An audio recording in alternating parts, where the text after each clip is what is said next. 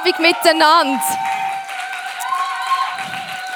Schön sind ihr da im 20s und nicht am Weihnachtsmarkt, obwohl das auch mega schön ist. Ich möchte euch gerade in eine Geschichte hineinnehmen beim Weihnachtsmarkt.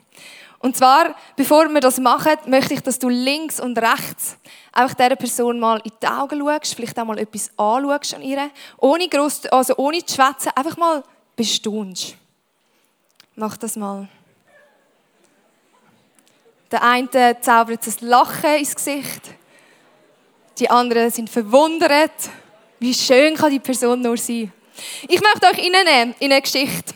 Und zwar, ich liebe es, Menschen beobachten. Aus dem Sinn von nicht stalkingmäßig, sondern ich finde das so spannend. Ich war am Weihnachtsmeer mit einer Kollegin und das ist einfach der perfekte Platz, weil du hast so viele Emotionen, so viel Schönheit. Die glitzernden Augen von Kindern, wenn sie den Weihnachtsschmuck sehen. Die glitzernden Augen von Leuten, die den Weihnachtspunsch sehen. Aber auch die verliebten Bärli, wenn sie sich in die Augen schauen.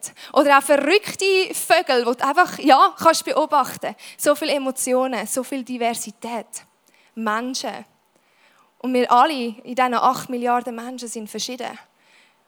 Verschiedenartig schön, verschiedenartig begabt und das fasziniert mich. Ich liebe es. Der Marco muss manchmal sagen, jetzt hör auf so starren. Aber ich bin einfach so fasziniert.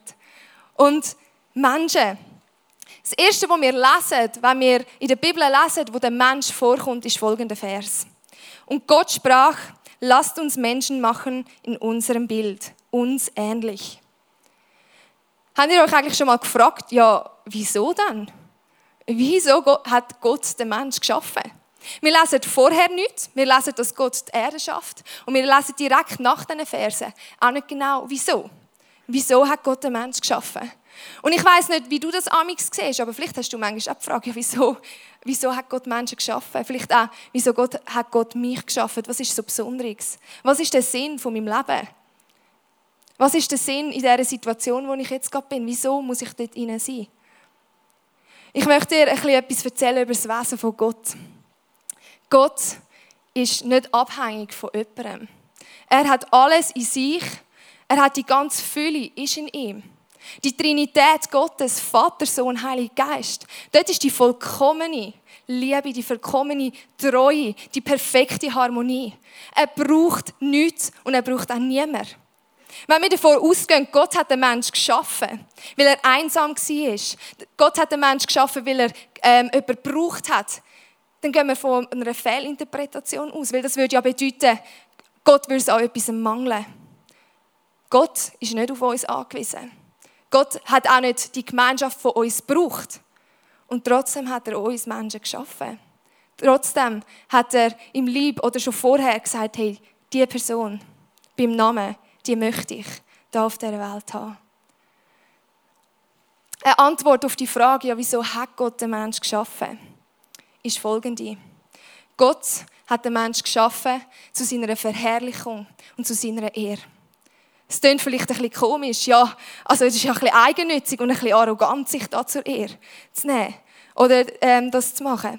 Aber wir sind geschaffen, nicht um unseren Willen, sondern weil Gott uns hat wollen. Ein bisschen besser verstehen wir das vielleicht, indem wir das Bild anschauen vom Maler. Ein Maler malt sein Gemälde nicht, weil er muss, sondern aus freiem Willen. So ein alter Papi, der so das Bild malt ein wunderschönes Bild. Und aus freiem Wunsch, aus freiem Willen malt er das.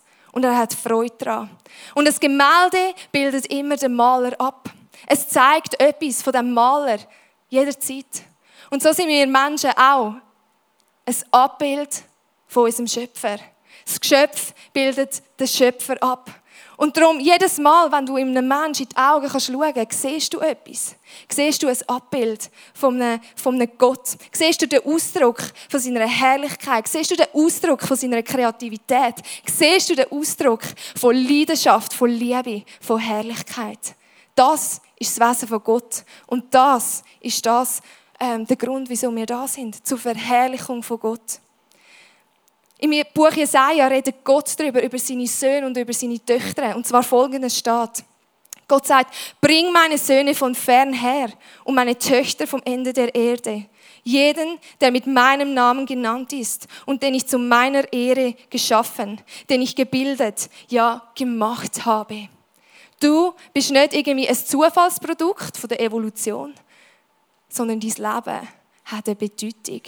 Du bist gewollt. Die Bibel fordert uns auf mit diesen Worten, ob ihr nun esst oder trinkt oder sonst was tut, tut es zur Ehre Gottes. Ich meine, das ist nicht irgendwie ein Abbild von einem Gott, der irgendwie keinen Spaß versteht, sondern er sagt, egal was du tust, egal wo du bist, ehr mich. Das ist in einer irgendwelcher, du kannst im Lobpreis Gott ehren, aber es ist nicht nur im Gesang, sondern im deinem ganzen Sein und im ganzen Tun kannst du Gott Ehr geben.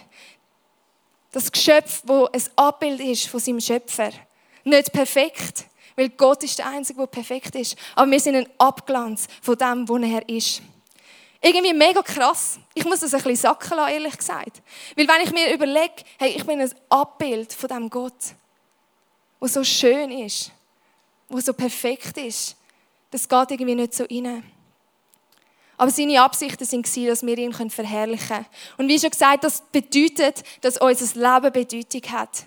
Wir sind bedeutungsvoll für Gott. Wir sind geliebt von Gott. Und das ist unsere Ausgangslage. Hey, wir sind bedeutungsvoll und wir sind geliebt.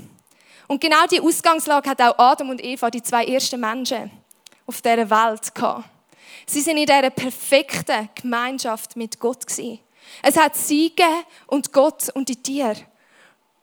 Und Gott hat von den Menschen erwartet, dass sie ihm gehorchen und dass sie, dass sie sein Wort, dass sie seinem Wort vertrauen, als absolute Wahrheit annehmen. Und vielleicht kennen ihr die Story vom Sündenfall, aber es hat einen gegeben, der Teufel, den gefallenen Engel, wo da etwas dazwischen bringen Und der Satan hat das gewusst und hat versucht, den Glauben an Gott und den Glauben an sein Wort zu zerstören, zu verwirren und Unglauben zu streuen. Was bedeutet Unglauben? Unglauben bedeutet zu zweifeln, dass Gott wirklich das meint, wie er sagt und was er sagt. Und das führt uns zu der primären, zu einer von diesen primären ersten Sünden vom Mensch. Der Unglauben gegenüber Gottes Wort. Kennst du das? Zweifelst manchmal auch, hat das Gott wirklich gesagt? Meint er das genau so, wie es da in der Bibel steht? Oder kann ich doch noch etwas von mir hinzufügen? Meint Gott wirklich das? Und das führt uns immer wieder zu dem Punkt, zu diesen Ursünden. Hey, meint Gott wirklich das, was er sagt über Gericht? Meint er das wirklich über Sünde, über Tod, über Liebe, über Gerechtigkeit, über Vergebung? Meint er das so? Die beharrlichste Lüge, bin ich überzeugt vom Teufel, ist, dass die Entscheidung, dass er sagt, dass die Entscheidung für die Sünde und die Entscheidung für die Rebellion gegen Gott nicht unmittelbar zum Tod führt. Ich lasse das mal so sacken, du kannst ein überlegen. Und der Adam und Eva haben dem Wort mehr geglaubt vom Teufel wie Gottes Wort. Sie haben zweifelt, sie haben dem Zweifel Raum gelassen. Und wir lesen, dass sie die Frucht oder die Frucht vom Baum gegessen haben. Und du musst dir vorstellen, ein Gott, der vollkommen ist, kein Makel, kein Anteil von Sünde. Er vertreibt keine Sünde um sich herum in seiner Nähe. Gott ist noch niemals gegen den Sünder gewesen, aber er vertreibt keine Sünde. Und darum ist die logische Folgerung dass er hat gesagt, hey, ich muss euch herausstellen. Und Adam und Eva müssen das Paradies verlassen, die perfekte, vollkommene Gemeinschaft mit Gott.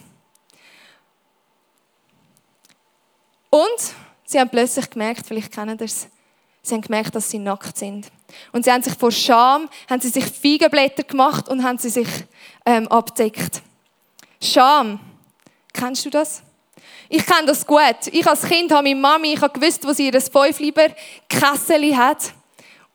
Und ich bin auch gesagt, Anna als kleines Kind und habe vielleicht einen fünf lieber, vielleicht auch zwei, drei mitgenommen. Und das ist vielleicht etwas Kleines, aber ich habe immer wieder gemerkt, hey, Scham lässt mich nicht mit den Augen von meiner Mami schauen. Weil irgendwie, ob, ob sie es gemerkt hat oder nicht, ich habe, ich habe gewusst, das ist jetzt nicht richtig gewesen. Meine Mama ist grosszügig, sie gibt mir immer wieder. Aber ich habe es genommen, ohne dass sie es gesagt hat. Scham tut uns immer wieder den Blick abwenden von, von dem, wo uns liebt. Scham lässt uns ähm, ja, wir versuchen zu verstecken, Scham lässt uns Sachen zu verstecken, wo Gott schon, all, schon die ganze Zeit bekannt ist. Er ist allwissend. Er ist allgegenwärtig. Und wir haben immer das Gefühl, wir können es verdecken durch irgendetwas, sei es durch, wir tun etwas überspielen, wir tun gewisse Sachen übertönen, über, überdecken, aber die Sünde ist da und der Scham, du spürst die Scham. Und wir lesen in Jesaja 59,2 eure Verschuldungen scheiden euch von eurem Gott und eure Sünden verbergen sein Angesicht vor euch, dass ihr nicht gehört werdet. Sünd trennt uns von Gott. Das ist der Sündenfall Und falls du Jesus kennst, an dem Tag, wo du dich für Jesus entschieden hast, hast du etwas gemacht. Du hast anerkannt und du hast auch erkannt, dass es du allein nicht schaffst. Du hast gemerkt, hey, ich kann das nicht allein. Und es ist etwas passiert. Indem du dich für Jesus entschieden hast, hat es einen Herrschaftswechsel gegeben. Indem du dich für Jesus entschieden hast, hat es einen Herrschaftswechsel gegeben. Weil, wir lesen, alles hat er schön gemacht zu seiner Zeit. Auch hat, hat er die Ewigkeit in ihr Herz gelegt. Nur, dass der Mensch das Werk nicht ergründet, das Gott getan hat. Vom Anfang bis zum Ende. Wir sind geschaffen für die Intimbeziehung mit Gott. Wir sind geschaffen für das. Und der Herrschaftswechsel bedeutet, wir Menschen sehnen uns nach etwas. Ich habe dort, wo ich am Weihnachtsmarkt war, bin, ich habe gewartet und es ist so ein Dude auf mich zu und hat über Vegetarismus mit mir diskutieren. Und wir sind nachher ins Gespräch gekommen und er hat nachher gesagt, ja, er war im Buddhismus schon, gewesen, er war ein bisschen überall. Gewesen. Und er hat meine, die Hauptfrage, die er mir gestellt hat, ist, was ist Glück? Und ich habe mega gemerkt, hey, es ist wirklich so tief im Mensch inne, die Sehnsucht zu finden und anzukommen. Und wir lesen die Stelle, die ich gelesen habe, hey, Gott, der Schöpfer, der Bildhauer, der Maler, er hat uns das in unser Herz gelegt, das Sehnen nach dem Ankommen, das Sehnen nach dem, wo uns geschaffen hat. Wir sind geschaffen für eine intime, tiefe Beziehung mit Gott. Und doch hat die Sünde eine Trennung verursacht zwischen Gott und einem Mensch. Aber, und das, ich finde das so crazy, ich, ab dem Sündenfall hat Gott schon angefangen, über seinen Heilsplan, den Rettungsplan für die Menschheit zu planen und durchzuführen ab dem Zeitpunkt, wir Menschen reagieren doch so, der, der Schafsäckel, der kann mich jetzt mal, der mich verarscht oder was auch immer. Aber Gott hat schon dort, ich, ich, Gott hat schon dort, wo der Mensch gesündigt hat, angefangen, den Heilsplan, weil er gesagt hat, hey, ich liebe die Person. Ich liebe Adam und Eva. Ich liebe die Menschen. Und ich will sie wieder zurückholen, weil ich sie liebe. Und sein Heilsplan hat angefangen. In zwei Tagen fängt die Adventszeit an die Erwartungszeit auf Weihnachten. Und ich habe einen Vers mitgebracht, der nicht einfach für die Weihnachtszeit relevant ist, nicht einfach schön ist, weil es in die Weihnachtsgeschichte passt, sondern es hat so eine krasse, tiefe Bedeutung. Und zwar, und sie wird einen Sohn gebären. Und du sollst seinen Namen Jesus nennen, denn er wird sein Volk retten von seinen Sünden. Und du sollst seinen Namen Jesus nennen. Wer sagt das? Der Engel ist zu Josef, zum Josef gekommen und hat gesagt, hey, Gott möchte, dass du Jesus, äh, dass du das Bübli, das auf die Welt kommt, Jesus nennst. Gott höchstpersönlich hat Jesus den Namen gegeben. Und wenn wir schauen im hebräischen Urtext, ihr seht da hinten, für die, die Hebräisch können, voilà, ähm, ich habe geübt, das heisst Jehoshua. Ist das richtig? Oh, da kommen die Däume, super. Und das bedeutet, Gott rettet. Gott hat, indem er Jesus tauft hat mit seinem Namen, etwas Krasses gemacht. Und zwar ist mit der Geburt von Jesus sein Auftrag schon klar gewesen, die Menschheit zu retten. Und auf das hin ist Jesus auf die Welt gekommen, weil Gott einen Plan hat, einen Heilsplan. Jesus soll die Menschheit von seinen Sünden retten. Denn euch ist heute ein Retter geboren, der ist Christus, der Herr in Davids Stadt. Wenn wir die Bibel anschauen, das Alte Testament, dann sehen wir, dass der Heilsplan Gottes viele Retter beinhaltet hat. Es hat Retter beinhaltet, wie zum Beispiel ein Josua. Ein Josua hat das Volk Israel, wo unter der ähm, Macht von Ägypten war, und sie sind nachher raus in die Wüste. Vielleicht kennt ihr die Geschichte.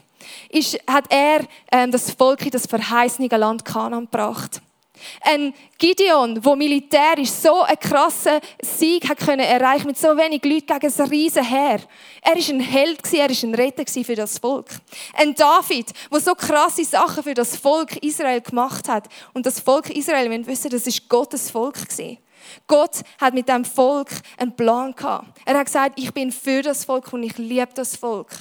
Und wenn du heute am Abend da hochst, möchte ich dir sagen, du bist Gottes Volk. Gott hat sich für dich entschieden. Und all die Helden, all die Helden durch die Bibel, die sind zwar vielleicht fähig für ein Zeitchen die, die Israeliten zu retten, vielleicht äh, für ein Zeitchen sie rauszuholen aus dieser Gefangenschaft, aber keiner ist fähig gewesen, nicht möglich gewesen, die Menschheit für immer zu retten. Keiner ist fähig gewesen, sie nicht nur aus physischen Gewalten, sondern wirklich aus allen Gewalten rauszureißen. Und darum hat einer allein den Namen verdient vom Retter, und zwar Jesus. Weil wir lesen oder wir schauen weiter.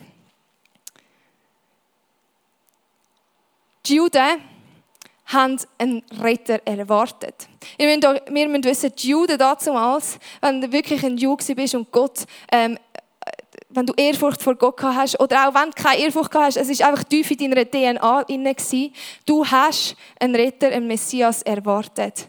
Und sie haben die, die, die fünf Bücher von Mose gehabt. Und sie haben gewusst, im dritten Mose steht ganz klar, wie man muss opfern muss, um die Sünde für ein Zeitchen zu verdecken, dass Gott ihnen gnädig war. Dann ist das unglaublich bewusst gewesen. Sie haben geopfert und dann ist wieder gut gewesen. Und dann haben sie wieder müssen ein Lämmchen schlachten und wieder nach dem Prozess. Und es ist einfach immer gewesen, hey, wann hört doch das mal auf? Wann kommt der Messias? Aber sie haben geglaubt, wann kommt der Messias, der uns aus den römischen Machenschaften erlöst? Die Juden sind unterdrückt worden vom, vom, vom Römerreich. Aber es ist nur einer fähig. Und der ist an Weihnachten geboren nicht nur physisch zu erretten, nicht nur physisch zu retten, sondern vollkommen. Die ganze Seele, der ganze Mensch zu erlösen von der Sünde. Fertig zu machen, dass nur noch ein Opfer nötig ist. Ich komme nachher noch drauf. Zur Zeit vom Neuen Testament dort wo Jesus gelebt hat und noch weiter, sind Sklavenmärkte Trend gewesen. Ich meine, dort hast du deine Diener geholt, hast du deine Haus, Hausmänner, die dir alles gemacht haben, geholt. Es sind, Menschen haben kein Recht gehabt, Menschen sind ähm, gefangen gewesen, sind geschlagen worden und du hast sie für einen Preis erkauft. Du bist zu dem Markt gegangen und hast gesagt, der wette und du hast kein Recht gehabt, keine, keine Chance, um dich zu wehren. Und dass du überhaupt aus dieser Sklaverei rauskommst, aus dem raus, vergiss es. Und bist in einer Familie von Sklaven geboren, dann ist es eh nochmal anders gewesen, dann hast, hast du es eh ganz können vergessen. Und jetzt musst du dir vorstellen, kommt einer, zahlt den Preis für dich und sagt nachher, schaut dir in die Augen und sagt, hey, ich habe dich freigekauft, du darfst gehen. Das ist unvorstellbar. Wieso macht man so etwas? Es macht gar keinen Sinn. Aber genau das hat Jesus auch gemacht für uns. Er hat einen höheren, höheren Preis gezahlt. Jesus selber hat nachher geantwortet. Jesus antwortete ihnen, der Jünger und der Menschenmasse. Wahrlich, wahrlich, ich sage euch, jeder, der die Sünde tut, ist der Sünde Sklave.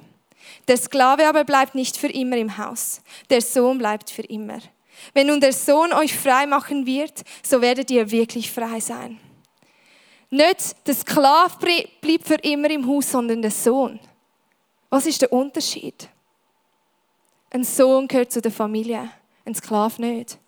Sünd tut uns versklaven. Dort, wo du geboren worden bist, bist du automatisch Sünder gewesen. Du, hast gar, du kannst gar nichts dafür.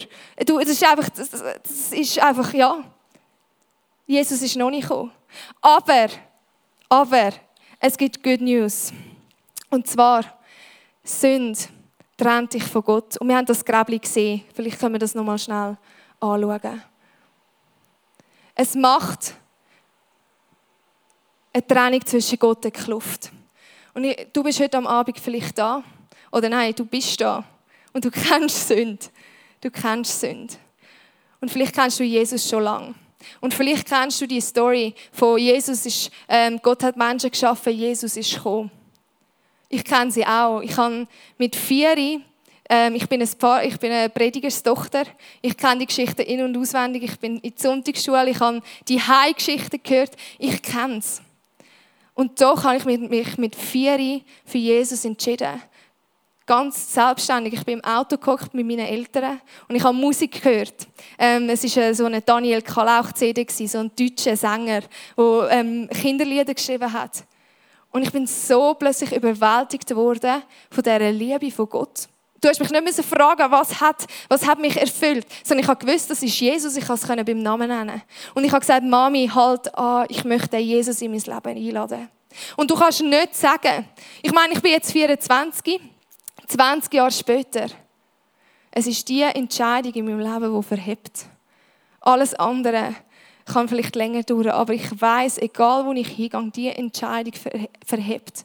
Ich weiß seitdem, hey, ich bin eine Tochter, geliebt von Jesus. Und ja, ich sünde, ja, ich bin kein Unschuldslamm, aber ich weiß, da ist ein Vater, der erwartungsvoll auf mich wartet. Ich habe einen Freund, den Heiligen Geist, der mich führt in alle Wahrheit. Ich durfte erleben, was es heißt, heilig zu erleben, im Herz und körperlich. Ich durfte erleben durch schwierige Situationen in der, in der Schule oder beim Arbeiten. Egal, ob ich jetzt die Gunst der Menschen habe oder nicht. Ich bin geliebt und ich bin bedeutungsvoll. Und ich stehe heute da oben nicht, weil ich irgendwie mehr zu sagen habe als, für, als ihr, aber ich stehe da oben als eine Zeugin und möchte euch einfach mitnehmen in das, dass Jesus gekommen ist auf die Welt. Eben, wie wir es gelesen an Weihnachten und ist gestorben an dem Kreuz für unsere Sünden. Weißt du, wenn du dir vorstellst, du bist ein Sklave und du lebst in dem inne. Und es kommt einer und sagt, hey, ich will dich freikaufen. Entschuldigung. Dann überwältigt das einem einfach. Und wenn du heute da bist und du sagst, ja, Kathrin, ich kann meine Vergangenheit nicht ändern. Die Sünden, die sind gefallen. Ich bin, ich bin, ich bin ein Frack. Dann sage ich dir, nein, ja, du kannst deine Vergangenheit nicht ändern. Aber du kannst deine Zukunft ändern, indem du dich entscheidest für Jesus den, den, den Herrschaftswechsel machst. Und in dem Innen, dass du dich entscheidest für Jesus, ladst du jemanden in dein Leben ein, wo deine Vergangenheit ändert. Nicht in den Taten, aber in den Auswirkungen. Jesus hat an am Kreuz alles, alles zahlt. Es heißt, hey, er hat die Schläge für uns ertragen, wo wir eigentlich verdient hätten. Und was kannst du machen, wenn du Je Jesus wartet heute am Abend und weißt, er drängt sich nicht auf. Ich habe noch nie erlebt, dass Jesus sich aufdrängt bei mir.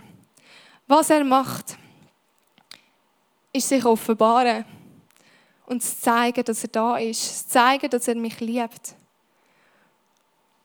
Was du kannst machen, ist zu Jesus Ja sagen.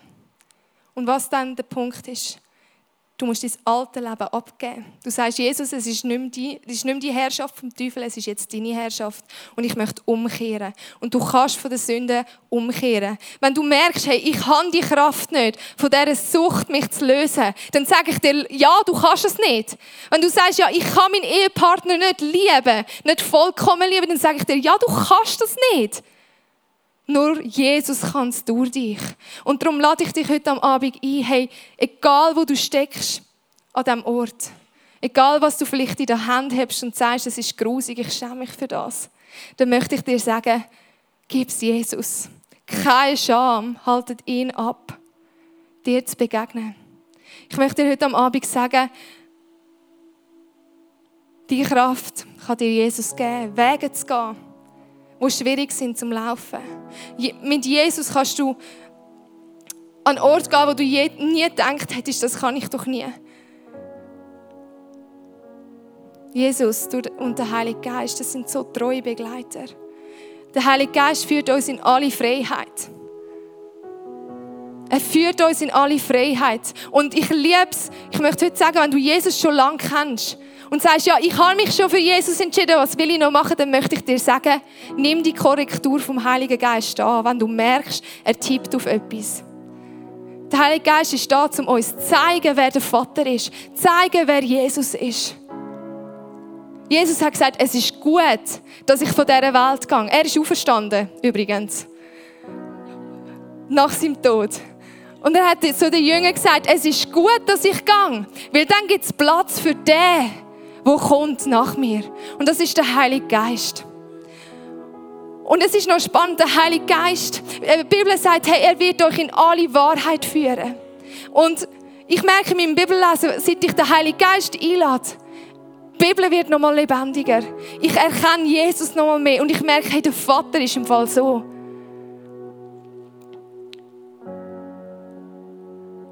Du bist da und sitzt da als ein geliebtes Kind und es gibt eigentlich gar nicht mehr zu sagen. Ich wünsche dir, dass du den Gott, der vollkommen ist, der eben gesagt hat, hey, eigentlich, oder wo es ist, hey, er bräuchte den Menschen nicht. Eben, er ist ja vollkommen in sich. Und doch gibt er sein allerliebste, seinen Sohn. Für seinen Mensch, für sein Kind. Und nicht nur das, eben, er zahlt den Preis. Jesus hat den Preis gezahlt von seinem Blut, dass er uns gewinnen darf. Aber er braucht unser Ja dafür und unsere Umkehr.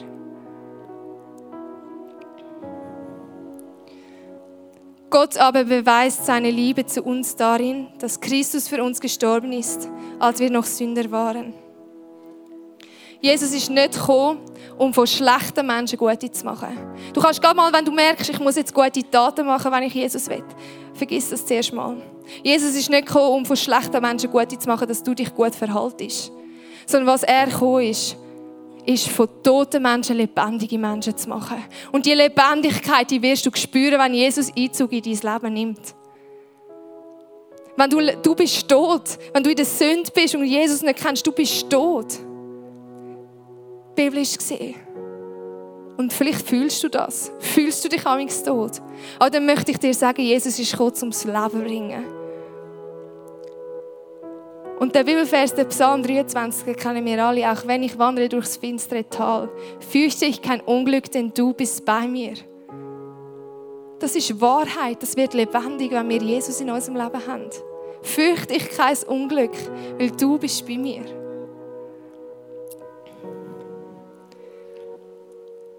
Gott aber erweist seine Liebe zu uns darin, dass Christus, als wir noch Sünder waren, für uns gestorben ist. Vielmehr nun, da wir jetzt durch sein Blut gerechtfertigt sind, werden wir durch ihn vom Zorn gerettet werden. Denn wenn wir, als wir Feinde waren, mit Gott versöhnt wurden durch den Tod seines Sohnes, so werden wir vielmehr, da wir versöhnt sind, durch sein Leben gerettet werden. Jesus ist der Retter von unserem Leben. Und vielleicht kennst du ihn schon oder kennst ihn nicht. Wir werden jetzt einen Song hören, in ein Lied hineingehen, wo du sitzen darfst, äh, bleib sitzen. Und lass einfach mal den Text auf dich wirken, er ist Deutsch.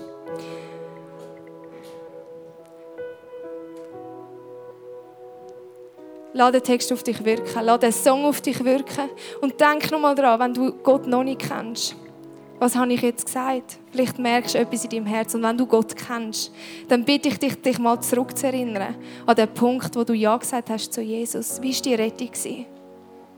Der Mike Pilavacci, ein, ein, ein Prediger, hat mal gesagt, never lose the wonder of your salvation. Wenn du merkst, hey, irgendwie, es ist ein bisschen tot, dann bitte ich dich einfach die Augen zuzumachen und deinen Jesus anzuschauen. Der Jesus, der gestorben ist für alle uns hier drinnen. Und nach diesem Song komme ich rauf wir werden zusammen beten. Jesus, ich danke dir für das unglaubliche Geschenk, dass du für mich persönlich ans Kreuz gegangen bist. Meine ganzen Sünden auf dich genommen hast. Und mich jetzt anschaust und sagst, hey Kathrin, ich habe es im Fall so gern gemacht, weil ich dich so fest liebe. Jesus, ich danke dir, dass, dass du keine Sekunde von meiner Seite weichst. Dass etwas, eine Zeit, wenn ich dich vielleicht nicht spüre, du nicht weg bist, sondern immer noch genau gleich nah. Ich bitte dich, Jesus, um Augen, die dich anschauen dürfen in den schwersten Zeiten von meinem Leben. Ich bitte dich um Ohren, die trotzdem quer um uns herum deine Stimme hören dürfen. Ich danke dir, Jesus, dass ich nicht die gleich wird bleiben, wenn ich mein Herz dir aufmache. Ich möchte mutig sein, Jesus, mein Leben nochmal komplett in deine Hände zu geben, weil ich weiß, es ist nicht spät. Ich habe heute nochmal die Chance, um zu dir zurückzukehren. Und Jesus, ich bitte dich, dass du heute in diesem Saal die Menschen an der Hand nimmst. Ich bitte dich, dass du diesen Menschen zeigst, die sich ungeliebt fühlen, vergessen gelassen fühlen, an Rand gestellt fühlen, dass du genau auch für sie gekommen bist. Jesus, ich danke dir für das Vorbild, das du vorgelebt hast, bedingungslose Liebe zu leben. Zu leben. Ich liebe dich, Jesus. Und ich danke dir, Vater, dass du uns beim Namen nennst dass kein Kind dir verborgen ist. Ich danke dir, dass unsere Geschichte möge sie noch so schlimm sein. Ich danke dir, dass mög, mög mit mir so viel Geheimnis wie möglich haben und wir so oft in der Dunkelheit leben. Du hast ein Ja für unser Leben. Und ich danke dir, Jesus, für jeden, der schon mal sein Leben dir übergeben hat, dass das gilt. Egal was